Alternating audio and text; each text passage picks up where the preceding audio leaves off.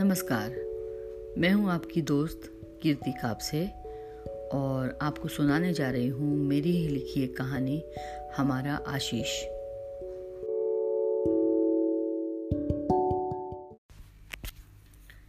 शाम का वक्त था। अवनी और उसकी सहेली शॉपिंग के लिए निकलने वाले थे।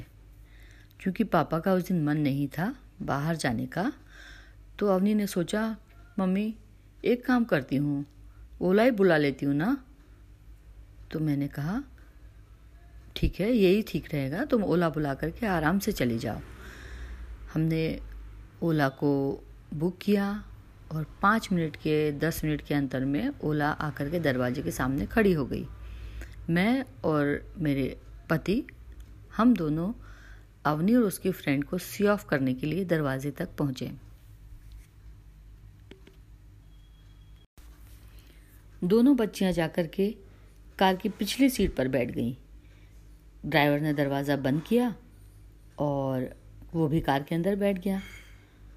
कुछ देर बाद दरवाज़ा फिर खुला और उसमें से ड्राइवर बाहर निकला और हमारे पास आया। हमारे पास आकर के उस ड्राइवर ने हम दोनों के पैर छू लिए।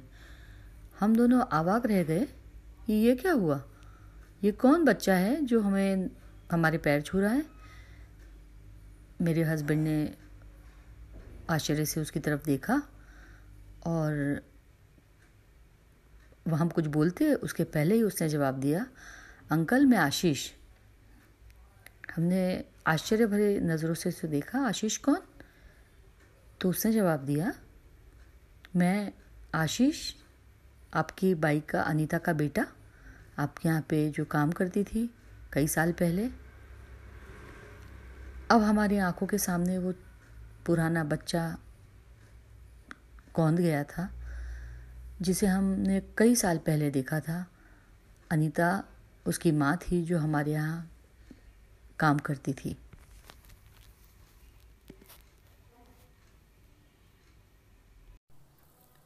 तीन बच्चों की माँ अनीता को उसके पति ने छोड़ दिया था, किसी और औरत के लिए। वो गाँव से इंदौर आई, अपने किसी रिश्तेदार के सहारे, और घरों में काम करने लगी। उनमें से एक घर हमारा भी था, जिसमें वो कई बार आती तो कई बार उसके बच्चे हमारे यहाँ काम करने के लिए आते थे। मुझे कई बार दुख भी होता था कि इतने छोटे बच्चों से हम कैसे काम कराएँ लेकिन माँ की मजबूरी हमारे सामने थी और दोनों बच्चे हमारे यहाँ काम करते। कई बार रात का बचा कुचा खाना भी मैं उसे दे देती। बड़े प्रेम से दोनों सीढ़ियों पर बैठ कर के खा लेते थे। उसकी एक बहन थी जो नवोदय विद्यालय में कहीं पढ़ती थी और ये दोनों बच्चे मैंने पूछा कि तुम क्यों नहीं पढ़ते हो बेटा? बोले, आंटी, पढ़ेंगे तो काम कौन करेगा? खाना कैसे खाएँगे हम लोग? माँ अकेली इतना नहीं कर पाती है। इसलिए हमें उनकी मदद करनी पड़ती है। तो मुझे उनकी बात पर तरस आया, पर मैं कुछ कर ना सकी उनके लिए। धीरे धीरे बच्चे बड़े होने लगे और हमारे यहाँ काम करने लगे। इसी बीच एक दिन अनीता आई और मुझसे कहने लगी, भाभी, मैं कल से काम पर नहीं आऊँगी। मैंने कहा, क्यों? क्या हुआ? मैंने नौकरी कर ली है। मैंने पूछा, कहाँ? तो तो उसने बताया एम वाई हॉस्पिटल के सामने। एक होटल है, जहाँ पर मुझे काम मिला है खाना बनाने का। मैंने कहा, अरे वाह, ये तो बहुत अच्छी बात है। तो साथ में उसने ये भी बताया कि मुझे वहाँ रहने खाने की भी व्यवस्था हो जाएगी। मैंने कहा, बहुत अच्छा हुआ ये तो।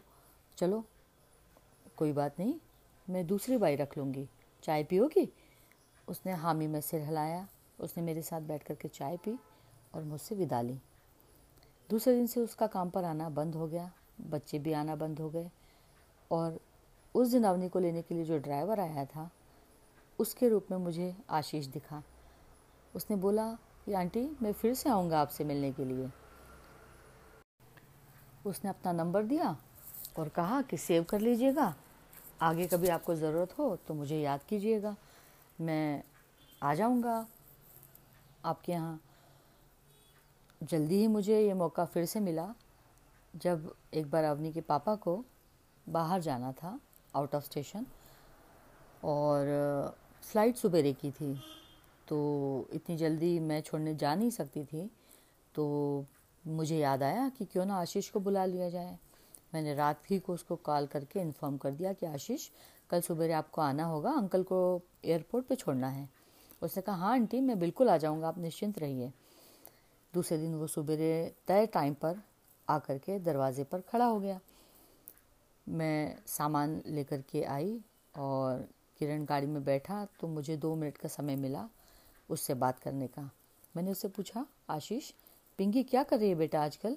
तो उसने बताया, आंटी, उसने नर्सिंग की ट्रेनिंग ले ली है और आजकल वो नर्स है साथ साथ में छोटी सिस्टर की भी पढ़ाई अच्छी हो गई थी, वो भी आजकल जॉब करने लगी है और मैंने भी ये टैक्सी ख़रीद ली, एक टैक्सी और ख़रीदी जिसका मेरा भांजा चलाता है और मम्मी आजकल काम नहीं करती है। हमने उनको बोला है कि अब आप आराम ही कीजिए। ये बोलकर उसके चेहरे पर मुस्कुराहट दौड़ आई थी।